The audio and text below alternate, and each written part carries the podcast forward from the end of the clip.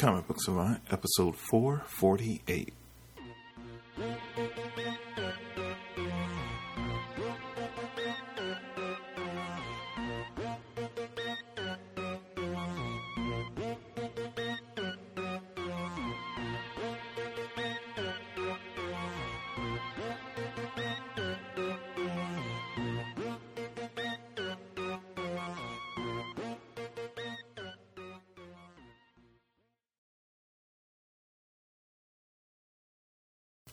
Welcome back to the Comic Book Savant podcast. I'm your host, James Harris. This episode is going to be a trade review. We're going to be doing a review for Oblivion Song Chapter 2.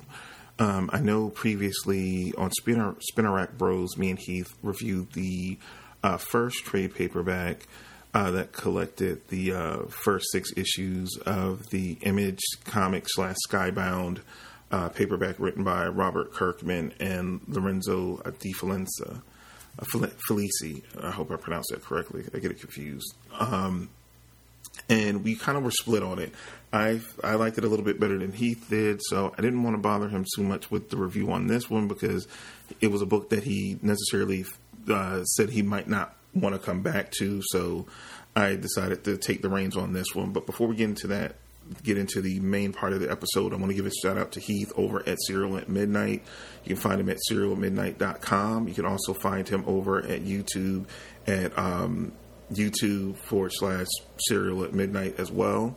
Um, we do have collab videos over there that I've done on his channel. Plus, we have the episodes of Spinner Rack Bros that we have done here as well. So you can see me do some videos with him, and you can hear him over on podcast form over here um, as well. So definitely that's something you want to check out. Also, again, hit up the website, hit up his YouTube channel, his social medias, uh, Cereal Midnight. But I'll have all the links to everything down in the episode here. So if you go over to, to the website, once you listen to this episode, I'll have all the links to social media, website, YouTube. So if you're if you couldn't catch it now when I'm saying it, you'll have it all there to find all his uh, pertinent information. And we do got more uh, collabs coming in the future. Um, so don't worry. We just schedules haven't lined up right now for us to do as much as we wanted to do, but we already got stuff planned in the works. Just got to sit down, get schedules ironed out to get it done. But again, this uh, title's Oblivion Song, published by Image Skybound slash Skybound, which is Kirkman's label under Image. Uh, trade retails for roughly around nine ninety nine. You can probably find it cheaper uh, on online retailer sites like In Stock Trades, Amazon, or even digitally if you get it through like Comixology as well. So you can always get it a little bit cheaper. It's written by um, Robert Kirkman. Also, artwork is done by Lorenzo Lorenzo De Felici. Um, colors work is done by Annalisa Leone. Lettering is done by Rus Wooton, and this this trade collects issues uh, seven through twelve. Now, I do want to state a disclaimer here. I bought the individual issues. Now, I know this was one a sticking point for for Heath because, especially when it came to the artwork, it changed my perspective on the artwork. Now, these are kind of bare bones trades from how Heath, if you hadn't listened to that episode, definitely go back and listen to it. I'll have a link to it in the description as well uh, for this episode on the website, so you can go back if you hadn't listened to that one yet. But he was he pretty much said that it was the trade was pretty bare bones, no back matter, no letters, pages, anything like that. Um, and um, I thought about what changed me about the artwork because we both kind of had an issue with the artwork when we first read it.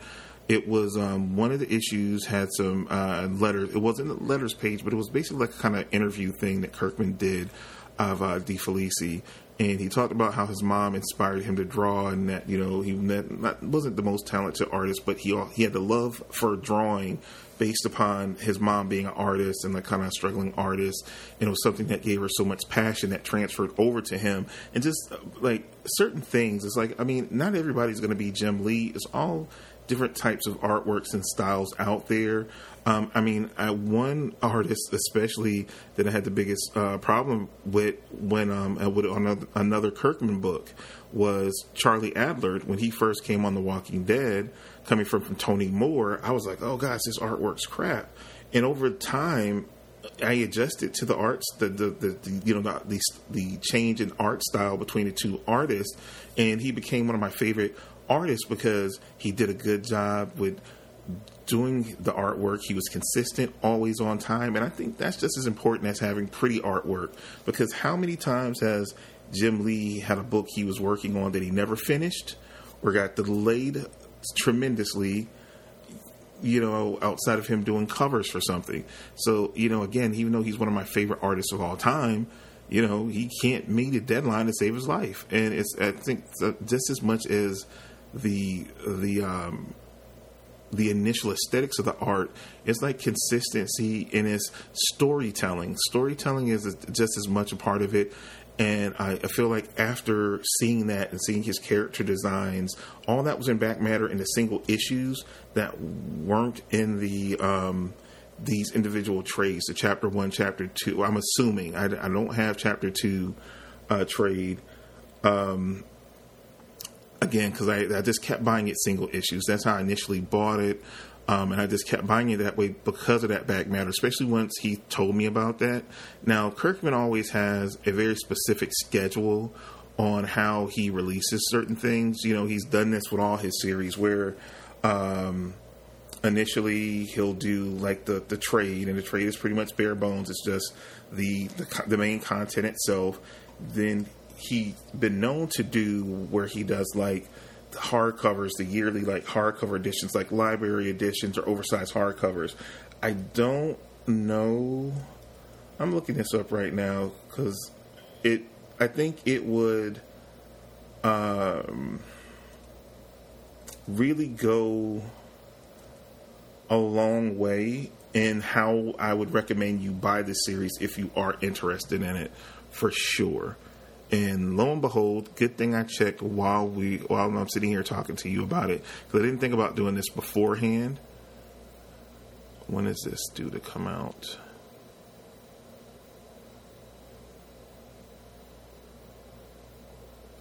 Let's see. This is.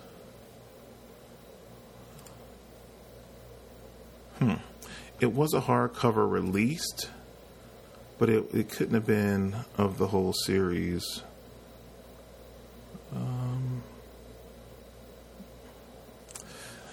now I'm curious because Kirkman normally, like I said, he does the trades that normally come out. Like issue six comes out the next month. That that um, trade is out. He does a good turnaround. Has a good schedule of releasing these out, and then he would do per year um, the next trade. I don't know if he's going to follow the same uh, pattern that he has with previous books with Oblivion Song. That's what I'm trying to find out uh, as we're speaking here now. But anyway, um, this volume collects issues 7 through 12, and the breakdown on the trade is as follows Nathan's cold uh, world comes crashing down around him. For the, the sake of two worlds, he must pick up the pieces and carry on. And, um, you know, again, picking up from what we learned in the first volume, um, this is very cinematic. This has actually already been optioned for a film. Uh, I talked about it back in my roundup from news from San Diego Comic Con a few episodes back. I can't remember what studio picked up the rights to it, but it is being developed for a major motion picture. We're not sure, like, if it's going to cover like the first trade or like if that will be the, the, the source material, the first twelve issues. And that was one thing uh, Heath spoke on too, that it was written more as an episodic full piece. How they put how they put the trade together is like it's no stop and breaks to show you where issues start and stop. It's like it says it's chapter one, it's chapter one, and it's like a continuous piece. Like you can sit down and read it in a sitting and two on how he described it. Um, with no pauses and breaks until we can tell between issues where of course for, for me we're reading the individual issues it read totally different because I had those breaks, and they kind of do a a few pages at the beginning of the the, the next uh, the next issue, kind of setting up the events that happened the, the issue before. Uh, similar to like how you get a recap at the beginning of a TV show, you know that was one thing he said that was kind of uh, a off thing for him as well, and that it, it felt like a comic that was trying to sell a movie, which we now know it has sold the movie and or episodic show. It does have a little bit more television or this is optioned optionable material. Uh, so that is definitely something to be aware of and going in it. I didn't think it hampered the book, but again, I read the single issues compared to reading the collected edition. Uh, so I can't speak fully. I can only go off my brother Heath and what he, you know, how he described his experience reading the trade to me reading the single issues. And it was definitely none of the back matter, none of the character sketches were there um, at all. So that is definitely something to you have to consider on which format you you would buy it on. Like I said, I started buying the um, the individual issues. I just kept to that, um, but I'm, like I said, I'm trying to get classification on um, what's going on here. Um, because all most of his other books do it, so it only makes sense that um, it would be the same way for um, for this series. But I'm trying to find it quickly, and I'm not finding what I want to find at all. No, I'm not finding it. Okay, so maybe not, or it just hasn't been solicited yet, which is strange because I think the third third um, volume uh, paperback has already been solicited, if I remember correctly. So I just thought maybe if Image was going to do a, uh, uh, you know, like a library edition that would collect, you know, twelve issue chunks like Walking Dead and and um, uh, Walking Dead and um, Invincible did because those always sold extremely well. Um, but I don't see anything. I'm even on Skybound's website right now. Um, let's see. Titles coming soon. Big titles.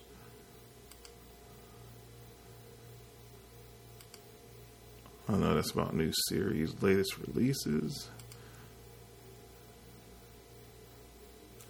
Um, this is gonna bug me because if I tell you guys one thing and then like right after this episode airs, you know, check it out, and then it'll be like, oh no, it's something else. I'm gonna feel really stupid. I hate that. Um, Okay, Oblivion Song, Oblivion Song News, um, comics, comics, trailer. You know what? I'm getting frustrated with this. November. Um, just checking something. Nope. Well, I guess I was absolutely wrong because I'm even looking at Skybound solicits for November, and um, yeah, nothing. Just the individual issues and the trades. I'm not seeing a hardcover. Maybe it's something he'll do down the road, but as of the recording of this episode, I'm not seeing anything uh, concrete about the hardcover, which is kind of disappointing. But it is it is what it is. But um, what I would have to say about this second volume um, I, first and foremost, what I stated earlier, I've grown way more comfortable with Lorenzo De Felici's art style. It's very unique and with all the different creatures and, and monsters, and it really plays into uh, so much creation. He's doing a lot of creation here. So his style, he's a good storyteller. Um, sometimes I still think the biggest issue um, that he has with his artwork is doing he's getting better, but it's still like I think the one weakness is making it perfectly clear which character is which because sometimes character designs, especially when um, Nathan and his brother um, in the first volume, and even in parts in this volume, you saw them that sometimes when action sequences happened, it was kind of hard to tell them apart. Um, he got better with his female characters and some of his other characters, uh, just random characters in the world that he's getting more comfortable uh, in his style and, and making them more unique and you can tell who's who. Um, Kirkman, again, I can't speak enough, highly enough as him as a writer. He's doing a good job with the world building and it's enough surprises and twists and plot turns to keep you coming back month after month. And I, you know, like when I buy comics, and I talked about this in the Ask Comic Book Savant episode two, you know, like you know, I'm I wait for sales and stuff to come on, come up, so I can get as many comics as possible. So a lot of times, um, instead of waiting for the trade, because I, I can, these are no, relatively quick reads. I read them relatively quickly, quickly if I could talk. So I normally get these like after a month or two after they come out. A lot of times they're like um on Comixology, I get them a dollar sixty nine or something like that an issue. Or if I catch an image sale, they'll have a random sale. I'll just get the I'll pick them up for like about ninety nine cent an issue or eighty some cent an issue because they'll have a sale and you get a discount. So I normally grab a Oblivion Song kind of like that, and I gather enough, and just then I'll read you know read the lot that is um, you know. Um, going to be included in the trade and just review from that. Um, but again, like I said, from everything he's told me, it misses all the back matter, and they have cool little stuff. And you know, and Robert Kirkman is always good for addressing issues that pop up in the comics and things, and he talks to you directly. I always like his pages. I just did a massive read through of, the last, um, I think, 18 issues of The Walking Dead to finish the series off, and um, he does so much where you know the letters pages is where it starts with a section with him talking directly to you as a comic fan about what you just read and wait till you see what's next type thing and so i love those kind of things and like i said that was so heartfelt the like interview piece or the piece where lorenzo de Felici, i think it's like the back of issue two it's not back issue one because I think back at issue one he shows like his character designs, which were really cool, and monster designs when they first started. Because you know this was a totally um, surprise project. They had they just this just showed up on shelves, you know, just random. They've worked on this book. They're way ahead.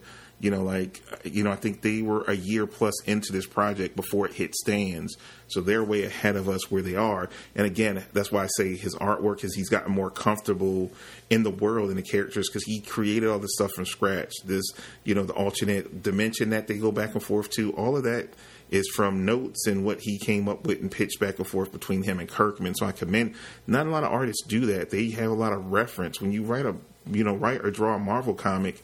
You have decades of you know content to reference from other writers and artists. When you're creating something totally new and unique, you got to come up with it. And not everyone has the imagination and or skill to do that.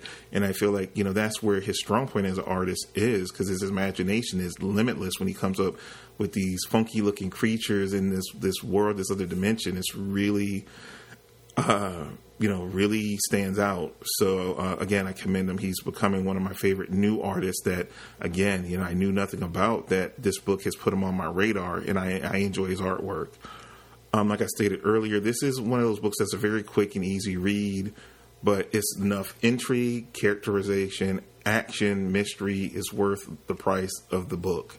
Um, it's not for everyone. I'm a big sci-fi fan, and again, Robert Kirkman and certain writers over time in my um, in my uh, interaction with them as being a fan in reading their work that they're just bankable for me. Is you know him, Jason Aaron, Brian Michael Bendis, uh, Greg Rucka. It's just certain writers. When I see their name on a project, I don't really care who's drawing it, unless it's somebody artwork that I really just dislike.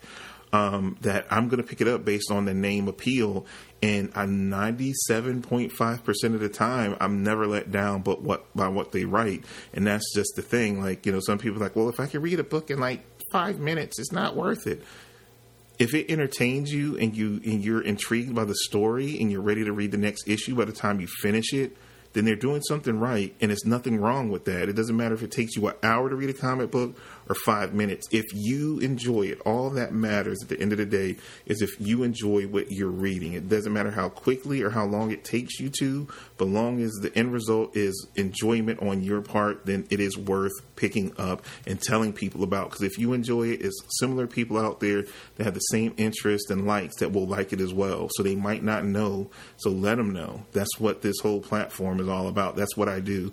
I read stuff that I like and I let you guys know, and then I tell you about stuff stuff that I read that I didn't care for, and I give you good and bad reasons why, and that even though it might not appeal to me, you might try it and like it, you know?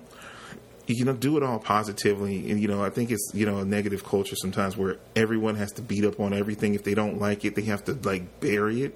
You don't have to bury it. You can just say what you don't like about it and say, hey, but yet and still, it is some positives here with this.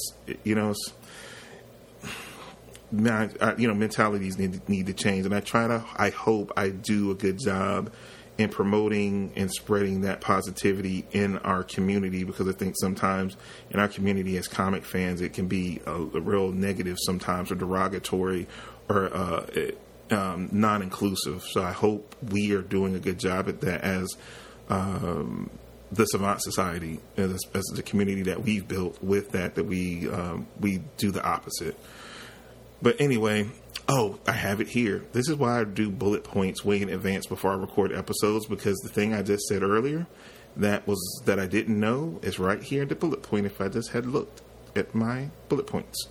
Um, Oblivion Song was optioned by Universal Studios to be made into a major motion picture with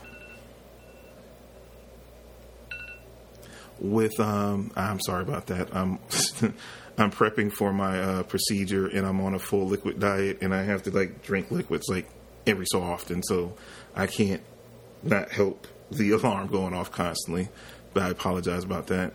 Um, yeah, Universal Studios motion picture with um, Sean O'Keefe writing the script. So that's all we know at this point. That it's been optioned.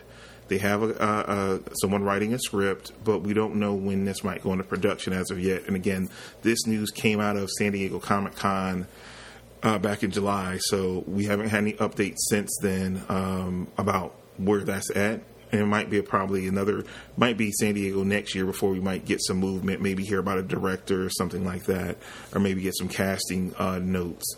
And the last thing I was saying, which I played up, uh, played up on, or I talked about earlier, in the um, episode where I was saying Heath, you know, and it does. I, I, have to say that it does. The format is very cinematic. It's like you're reading a storyboard or a TV show or even a movie, which is a little bit different from most comics. And surprisingly, where it bothered Heath, it hasn't bothered me as much going through because it, it gives that epic scope, that that sci-fi feel, and I kind of feel like I want to see that, you know, kind of you know, it's not so small scale. It's big, encompassing, big scenes, big action. So I kind of dig it, and I can't wait to kind of see where they might go in the direction for the movie. I'm, you know, I wonder because kind of the character creature designs are a little bit.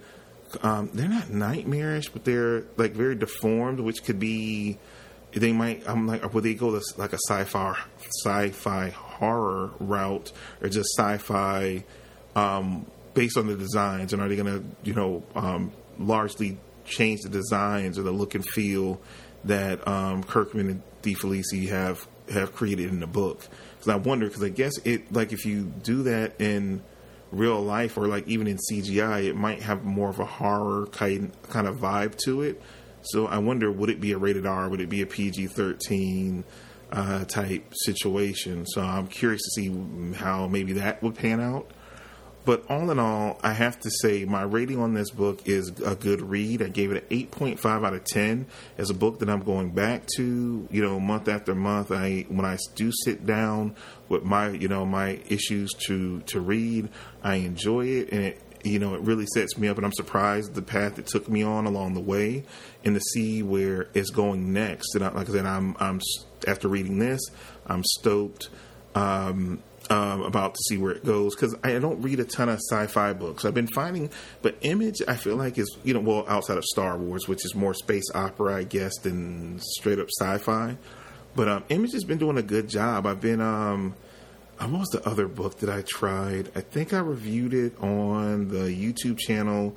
I think it's called Copperhead, or maybe I talked about it here.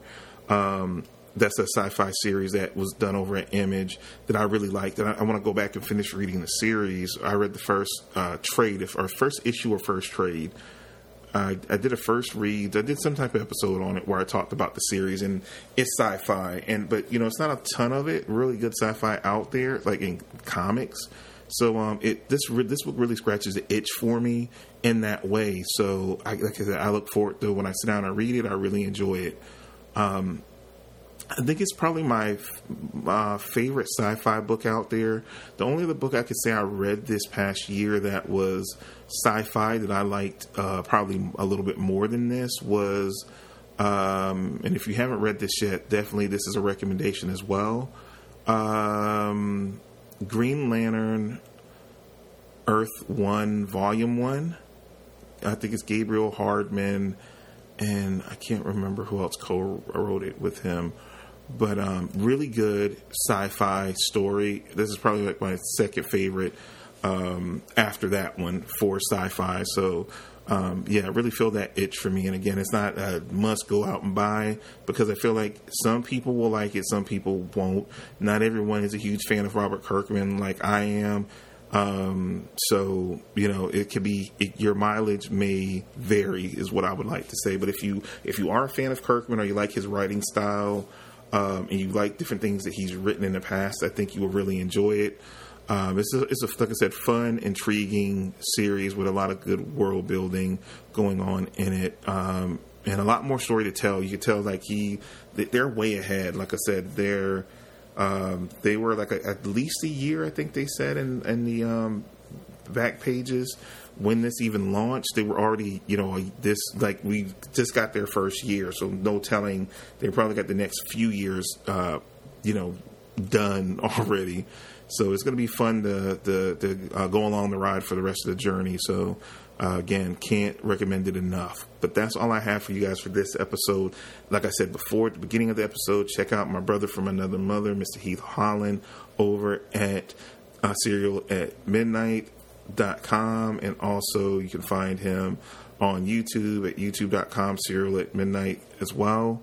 Um, but I'll have all the particulars on the website in the, this episode posting, so just go there and I'll have links to everything, as well as the Spinner Rack Bros episode we did where we reviewed Volume One uh, of this series as well. And um, I will be I'll be doing a review for um, volume three coming up. I will just keep the reviews for that here on the podcast because that's where it originally started. Um, I won't jump around and put it somewhere else. So you can easily find it here. Um, but that's all I have for you guys for this episode. As always, um, you can follow me on social media at Comic Book Savant on Twitter and Instagram. It's the Facebook group. Um, facebook.com forward slash groups forward slash the Savant Society. Um, if you'd like to support the show, you can hit up the Patreon, which is patreon.com forward slash comic book savant. For a donation of a dollar a month at least, you can get access to these uh, Patreon exclusive podcast feed. Uh, the um, Savant Extra podcast is a whole nother uh, weekly podcast that I do exclusively for the Patreon. So that could be worth your donation right there.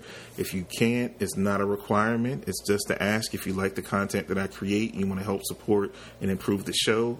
That's a way you can go about doing it. If you can't do that, you can always check out the YouTube channel, subscribe to the YouTube channel.